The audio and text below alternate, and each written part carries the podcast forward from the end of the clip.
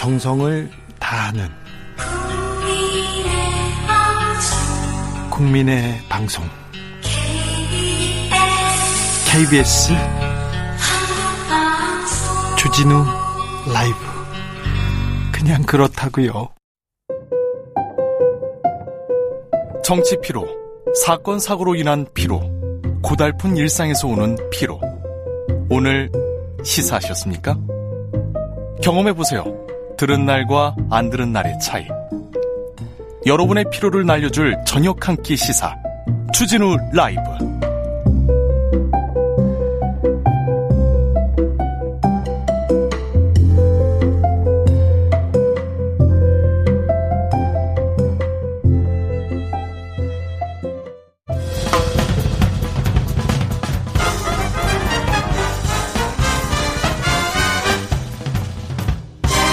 훅 인터뷰. 훅 인터뷰 이어가겠습니다. 대선이 일주일 앞으로 다가왔는데요.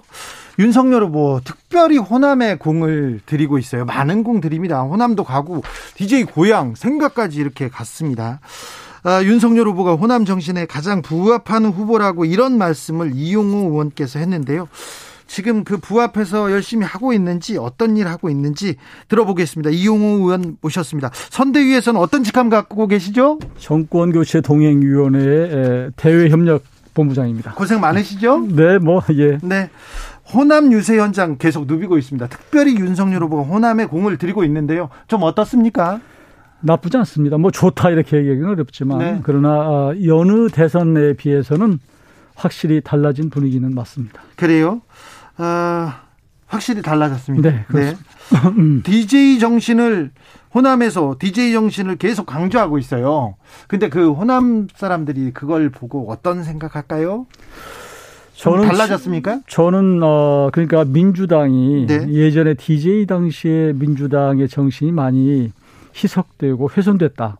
여기는 상당 부분 동의하는 그 호남민들이 많아요. 예. 어, 그래서 그러니까 이제 예전에 DJ 정신이 없어진 호남 정신이 없어진 민주당이다. 이 비판 때문에 네. 어 그러니까 이제 윤석열 후보는 그 부분을 자꾸 얘기를 하시는 거죠. 그렇습니까? 그래도 그래도 색깔론을 꺼내고 나서 DJ 정신을 얘기하고 그러면 김대중 대통령이 좀 슬퍼할 것 같다 이런 얘기도 좀 있습니다. 색깔론이라고 이제 프레임 씌우기는 그렇고요. 네. 어, 사실 김대중 음, 대통령 계실 때 제가 총리실 근무를 했는데 당시에 정말로 김대중 전 대통령은 존경받을 받을 만한 그런 통치를 했어요. 네.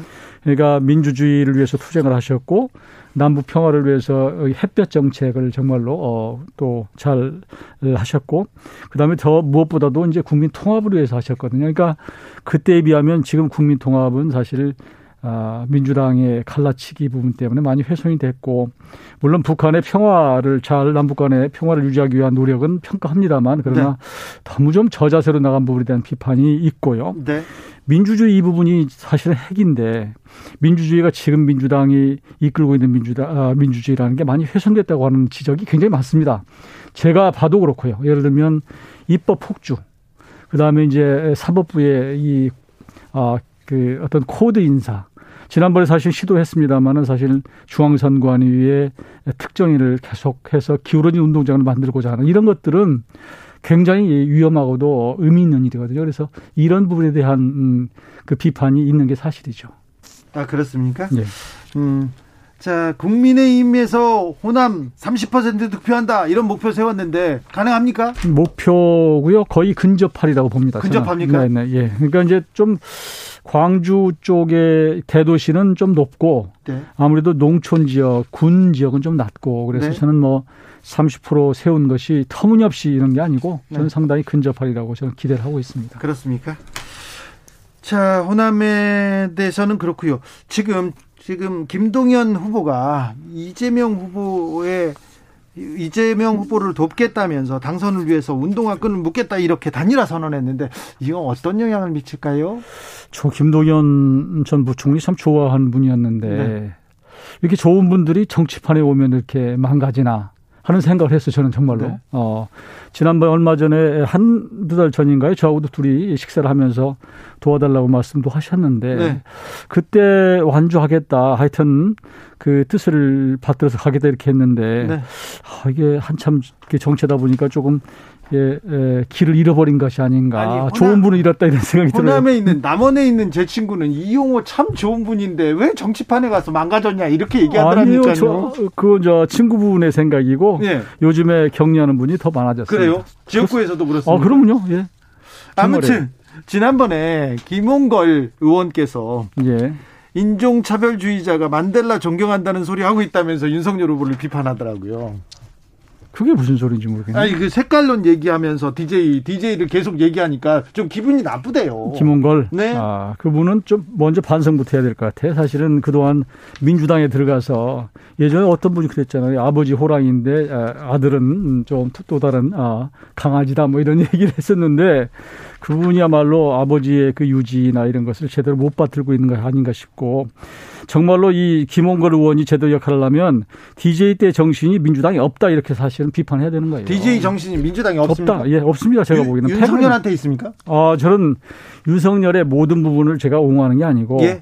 제가 평가하는 부분은 어떤 권력의 외압으로부터도 버티고 사실 흔들리지 않고 자기 본연의 업무를 하는 것 네. 이걸 저는 호남 정신이라고 얘기를 하고요. 예. 그 부분에 있어서는 평가한다 그런 뜻입니다. 어, 계속해서 정치 교체, 정권 교체를 얘기하고 있습니다. 예. 뭐 야당이고 정권 교체를 얘기하는 건 맞는데 정권 교체만 얘기하고 그 어, 문재인 정부 민주당에 대한 비판만 하고 미래에 대한 비전은 없다. 정책은 왜 안 보이냐 이런 얘기를 아까 아까도 계속 정치자들이 얘기하시던데요.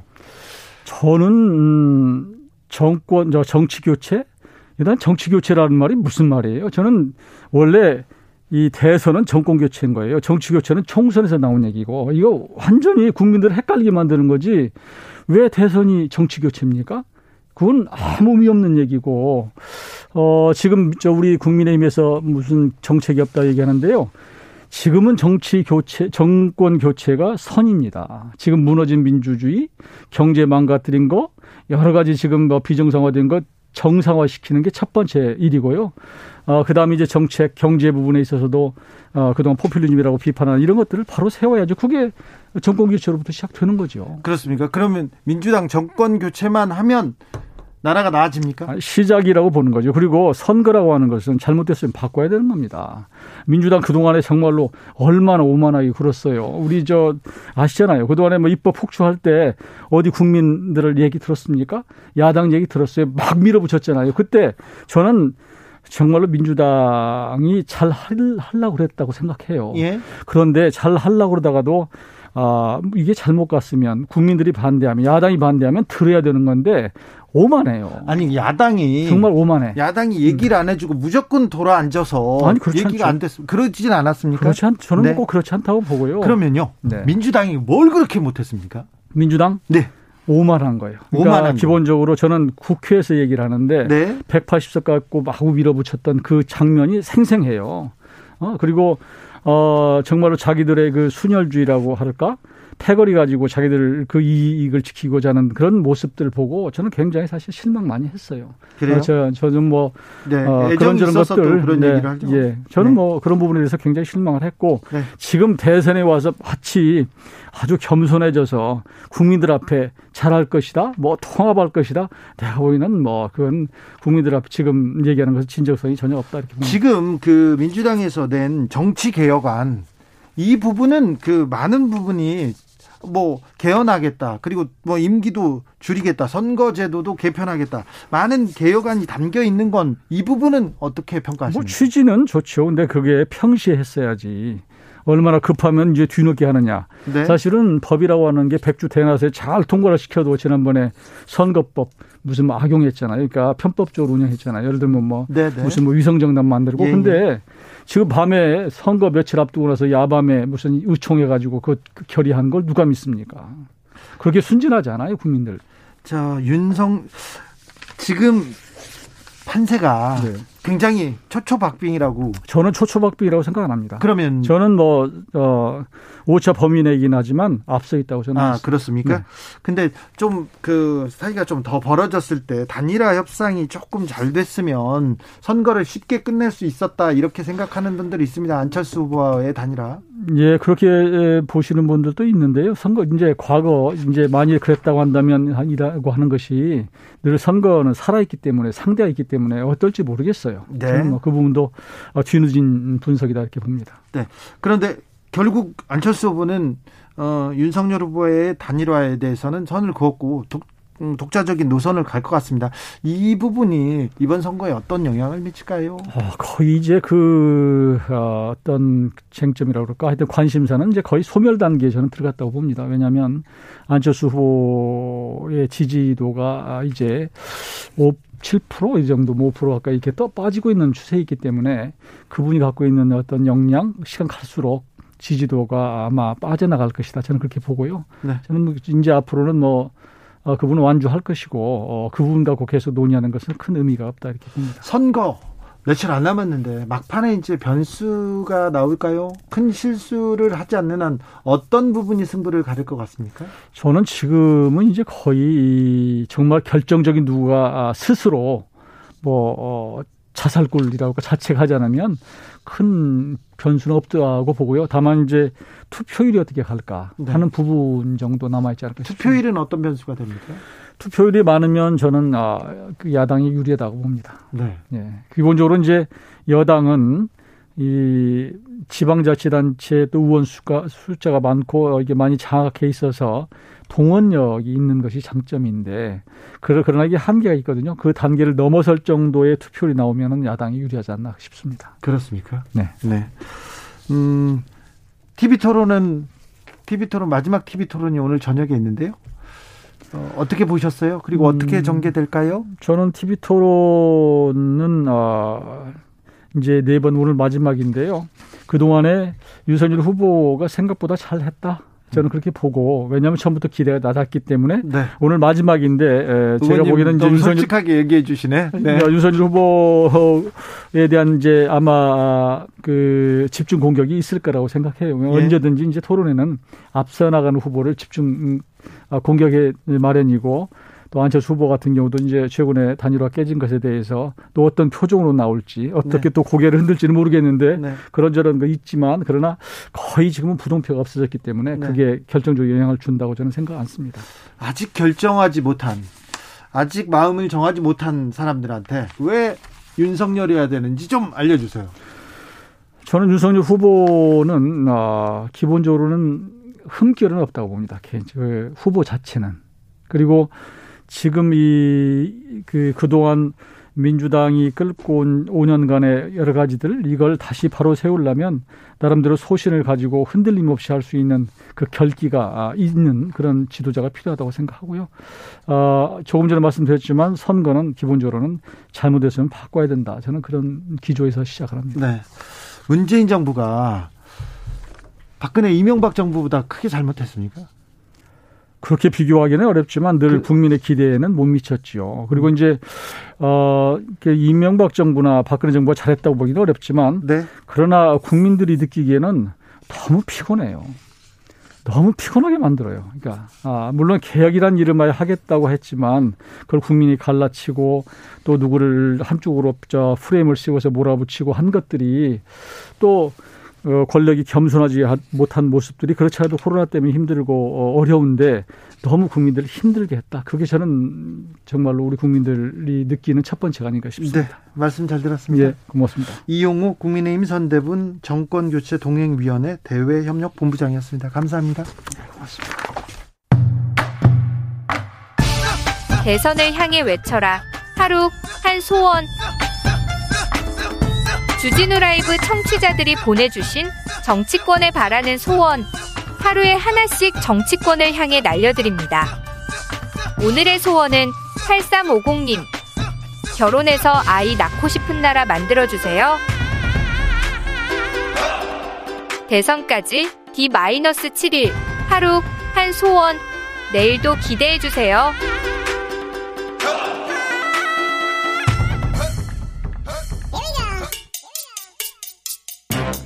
뉴스를 향한 진지한 고민 기자들의 수다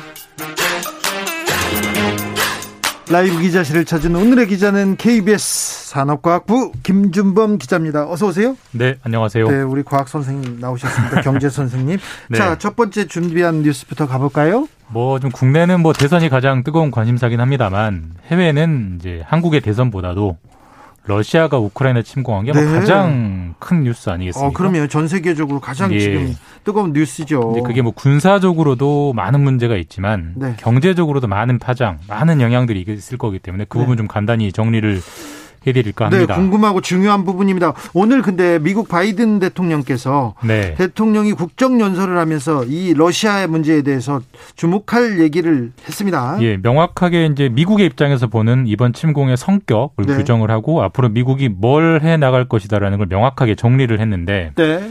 일단 바이든 대통령은 푸틴 대통령 이번 선택은 굉장히 잘못된 것이고 네. 러시아를 약하게 만들 것이다라고 이제 평가를 하면서 다만 미국이 우크라이나에 군사는 안 보낸다. 이미 네. 여러 차례 나왔습니다만 군사는 안 보낸다는 건 명확하게 선을 그었고 대신에 강력한 경제 제재를 할 것이고 이미 여러 개 했고 앞으로 더 추가 조치를 해서 러시아를 굉장히 경제적으로 고통스럽게 만들겠다라는 데 방점을 찍는 연설을 했어요. 네.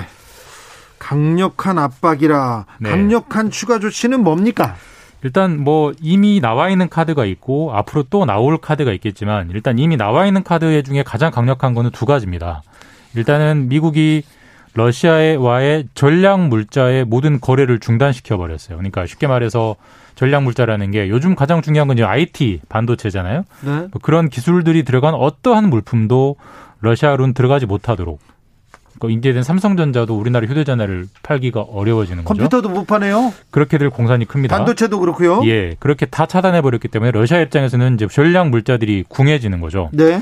두 번째로 사실 이게 더 큰 부분인데 이걸 이제 금융 핵폭탄이라고 많이 부르는데 네. 국저 국제 달러 결제망 네. 줄여서 SWIFT라고 하는데 여기서 러시아를 퇴출시켜 버리는 겁니다. 그러니까 그러면 이제 달러를 러시아에서 못 씁니까? 못 바꾸고? 그러니까 러시아 안에서 그러니까 러시아 국민들끼리 쓰는 거는 가능하죠. 네. 근데 사실 러- 러시아라는 게 이제 러시아가 루블화를 쓰지만 네. 러시아가 해외에서 무슨 물건을 사오든 예를 들어서 현 우리 현대자동차의 자동차를 사든 삼성전자의 휴대폰을 사든 결국 결제는 달러로 하죠. 달러로 해야 되는데 네. 이제는 그 달러 결제를 못 달러를 소위 말해서 한국으로 쏴주지를 못해요. 네. 그러면 한국에 있는 회사들이 물건을 팔지를 않겠죠. 그렇게 되면 그게 비단 한국만의 문제가 아니라 러시아가 거래하는 모든 거래선이 막혀버리기 때문에 사실 이게 금융 입장에서는 거의 괴멸적인 타격인데 이게 이런 조치를 당했던 나라가 있습니다. 딱 두 나라. 있어요. 북한과 이란이 있는데 네. 뭐 북한의 경제 상황이라는 건 저희가 뭐 잘 알고 있고 네. 이란도 예전에 이제 핵, 핵 문제 때문에 미국이랑 많이 싸웠었잖아요. 네. 2012년에 똑같이 미국이 이란을 이 국제 달러 결제망에서 퇴출시켜 버리니까 단적으로 이란이 이제 석유 팔아서 먹고 사는 나라인데 원유의 파- 수출량이 50%로 급감을 해버렸어요. 네. 그럼 나라가 견딜 수가 없죠, 사실. 그래서 이란이 결국은 2015년에 핵 포기를 하면서 기억하시겠지만 오바마 대통령하고 이란 협상을 해서 그게 된 이유가 달러 결제망에서 퇴- 퇴출시켜버렸기 때문일 정도로 강력한 게 이번에 러시아에 들어갔기 때문에 러시아가 과연 견딜 수 있을 것이냐 이런 좀 우려 그런 걱정들이 많죠. 네. 앞으로도 또 추가적인 조치를 한다는데 앞으로 꺼내들 카드는 어떤 것들이 있습니까? 일단 오늘 나온 것 중에 러시아의 모든 항공기는 이제 앞으로 미국에 미국에 들어오지 못한다. 아, 네. 그러니까 러시아 항공 산업이 이제, 막- 이제 완전히 차단되는 거고요. 그다음에 러시아가 또 이 전쟁을 벌일 수 있었던 하나의 믿을, 믿을 만한 카드 중에 하나가 뭐였냐면 기름이었거든요. 네. 사실 뭐 중동뿐만 아니라 러시아도 상당히 큰 산유국인데 그렇죠. 우리 앞으로 너- 세계에 그 원유 팔지 않을 거야. 그러면 유가가 많이 오를 텐데 너희 견딜 수 있겠어? 사실 이게 러시아 러시아의 카드 중에 하나였는데 그래서 미국이 우리나라를 포함해서 동맹국들이 가지고 있던 비축유, 예. 그러니까 혹시 모를 전쟁이 났을 때 쓸 비축유를 방출을 하기로 했습니다. 그러면은 뭐 석유 시장에 유가의 공급이 늘어나니까 안정 안정. 유가가 다시 안정되니까 러시아가 믿었던 카드가 하나 더 날아가는 거고 그다음에 이번에 푸틴 대통령 개인도 제재를 했고요. 네. 푸틴 대통령을 따르는 많은 측근들이 있을 거 아니겠습니까? 대부분 그 사람들이 서방의 많은 그 자원들을 그 많은 자산들을 빼돌려 놨는데 그걸 전부 다 동결시켜 버리고 전부 다 압류를 하기로 했습니다. 그러니까 그 사람들의 개인 자산을 전부 다 차단을 해 버리기 때문에 네. 러시아의 지도층에도 굉장히 가- 좀 괴롭게 만드는 그런 조치를 내렸고. 러시아 지도층, 러시아도 괴로운데 이거 예. 제재를 하면 예. 그 제재를 하는 쪽도 괴롭지 않을까? 저기 삼성에서는 일단 물건을 못 팔 거고요. 맞습니다. 그래서 그런 생각도 조금 듭니다. 사실 이게 이제 경제 제재와 군사 제재의 차이인데 군사 제재는 사실 당하는 쪽만 아프거든요. 미사일을 맞으면 미사일 맞은 쪽만 피해가 생기는 건데 경제 제재는 사실 맞는 사람도 아프지만 때리는 사람도 아파요. 가장 말씀하신 대로 삼성전자가 당장 휴대전화를 못 파는 것이고 더 나아가선 이미 팔았던 물건에 대한 대금도 못 받습니다. 그럴 수도 있죠. 쉽게 말해서 외상값을 떼이는 거고 네. 뭐 삼성전자나 현대차 정도는 뭐, 뭐 외상값을 떼인다고 해도 다른 데서 돈을 많이 벌기 때문에 당장은 버틸 수는 있겠지만 러시아와 거래를 하는 우리나라 중소기업 입장에서는 지금 가장 큰 매출처에서 돈이 안 들어와 버리면 네. 뭐 당장 뭐 부도날 수도 있는 것이고 엄청 그렇죠. 큰 피해가 있는 거기 때문에 사실 우리도 이 제재에 동참을 하긴 하지만 이 동참 때문에 본의 아니게 피해를 보는 대기업들 특히 중소기업들이 매우 많이 나올 것이 사실 가장 우려되는 부분이죠. 네. 저 근데 전쟁이 전쟁이 그리고 또 지금 국제적으로 글로벌 공급망이 지금 좀 불안하다고 했는데 이 전쟁이 물가에 어떤 영향을 미칠까요? 그리고 우리나라한테는요? 예, 당연히 안 좋은 영향을 줄 수밖에 없고요. 지금도 공급망이 원활하지 않아서 물가가 많이 올랐는데 전쟁이 일어나면 공급망은 더 차질이 생기는 거고 혹시 명태 좋아하세요? 명태? 좋아하진 않지만 가끔. 먹습니다. 네. 지금 우리나라가 러시아에 그 의존하고 있는 가격들은 다 오를 겁니다. 예를 들면 명태요. 명태는 거의 90% 이상을 우리 의존하고 있고 네. 우리가 킹크랩이라고 부르는 네. 러시아 킹크랩이 원래 비싸잖아요. 어, 러시아에서 오죠. 대개는 거의 100% 수입을 하거든요. 그 네. 수입선 막히면 또 가격이 오를 거고요. 예. 뭐 명태, 북어, 대구 부- 이런 데 대표적으로 식품 쪽에서는 많이 우려가 되고 명태, 대구, 대게는 조금 참아 보겠습니다. 다른 그리고- 쪽은요. 그리고 이제 가장 큰 문제가 이제 그 석유화학 쪽에 나프타 그다음에 팔라듐이라고 해서 꼭 그 전자제품에 들어가는 희, 희귀 금속이 있는데 그것도 러시아의 3분의 1 정도를 의지- 의지하고 있기 때문에 그것도 공급선이 힘들어질 것이고 우라늄. 우라늄도 마찬가지입니다. 우리 요소수 사태 때 중국이 한번 끊겨버리니까 난리가 났었잖아요. 예. 방금 말씀드린 나프타, 팔라듐, 우라늄 이런 것들이 들어가는 산업에서는 사실 큰일이 난 거죠 지금. 대비를 해야 될 것 같으네요. 네 맞습니다. 근데 마땅 마땅한 대체선도 찾기는 당장은 쉽지 않고. 네. 아이 근데 푸틴은 하, 왜 전쟁을 일으켜 가지고 하, 이 세계 아 세계 경제도 그렇고 자기 주변 사람들도 그리고 자기도 빼돈을 빼돌려놓은 돈 예. 많다고 의심받고 있잖아요. 사실 왜라는 부분으로 들어가면 합리적으로 해석이 잘 안 되기 때문에 네. 참 답답하죠. 네. 다음 뉴스로 가볼까요? 지금 이제 방금도 무역 얘기했는데 우리 2월달 무역 수지, 그러니까 수출 수입 성적표가 나왔는데 사실 아, 이번에 적자가 나올 거다 굉장히 걱정을 많이 했었는데 그 걱정을 씻어버리고 2월에는 생각보다 잘 나와서 흑자가 나왔다. 그래서 네. 많은 분들이 가슴을 쓸어내리고 있다라는 소식입니다. 네. 사실 어. 이게 기억하실지 모르지만 지난해 12월 그리고 올해 1월도 적자가 났어요. 그리고 그래요? 예, 그리고 이달 2월, 그러니까 지난달도 적자가 나올 것 같다. 그렇게 되면 세 달 연속 무역 수지 적자고 우리나라가 세 달 연속 이렇게 적자 나고 그런 나라가 아닌데요. 최근에 기억이 없으실 거예요. 네. 기록을 찾아보면 세 달 연속 무역 적자가 나면 14년 만에 세 달 연속 적자고 그다음에 이번에 최근에 적자가 커진 이유 중에 하나가 국제 유가가 많이 비싸졌기 때문인데 사실 그래요? 유가라는 게 여전히 고공행진하고 있고 쉽게 내려올 것 같지 않기 때문에 2월만 적자가 아니고 3월, 4월, 5월까지 쭉 적자일 것이다. 그래서 좀 걱정이 많았는데 막상 성적표를 까보니까 생각보다 굉장히 선방을 해서 조금이지만 약간이지만 흑자가 나왔어요. 그렇습니까? 예. 어 아니 유가가 비싸고 계속 고공행진하는데 흑자가 나온 이유는 뭡니까? 뭘 잘했습니까? 그 수출의 힘입니다. 수출이 굉장히 잘 됐고 네. 지난달이 이제 지난해 같은 달 보통 1년 전하고 비교를 하니까요.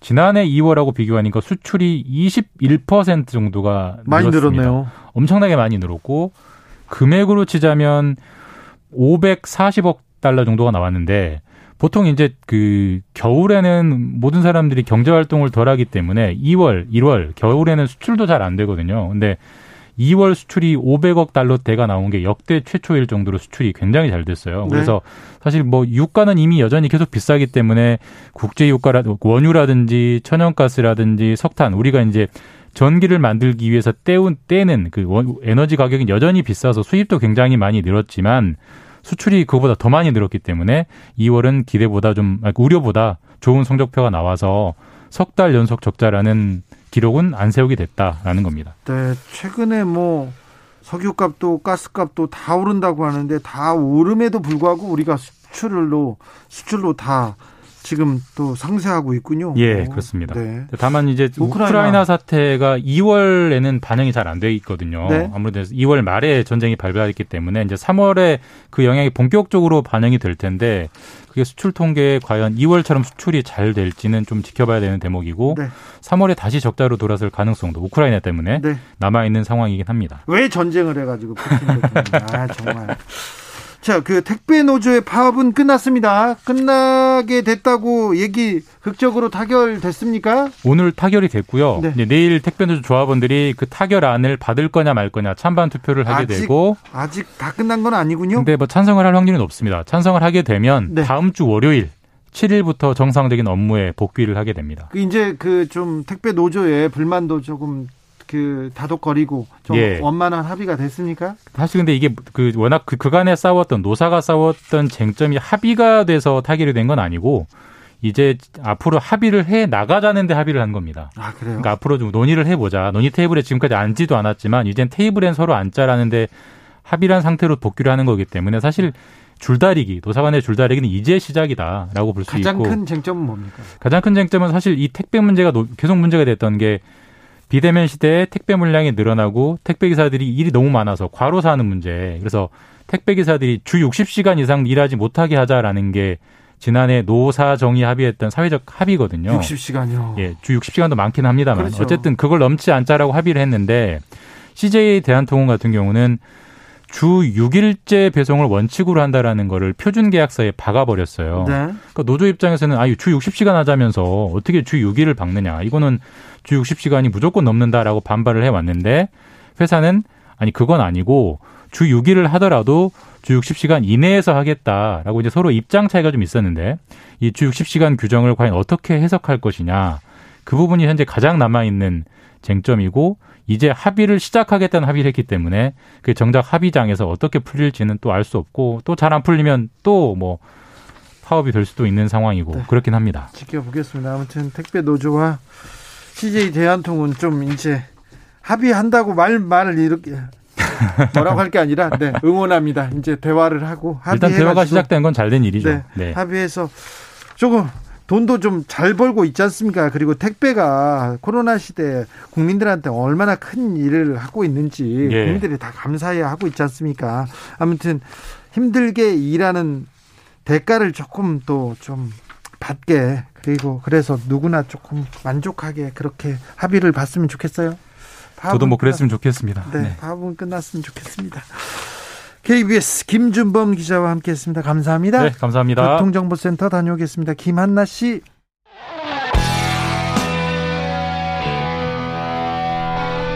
스치기만 해도 똑똑해진다. 드라이브 스루 시사 주진우 라이브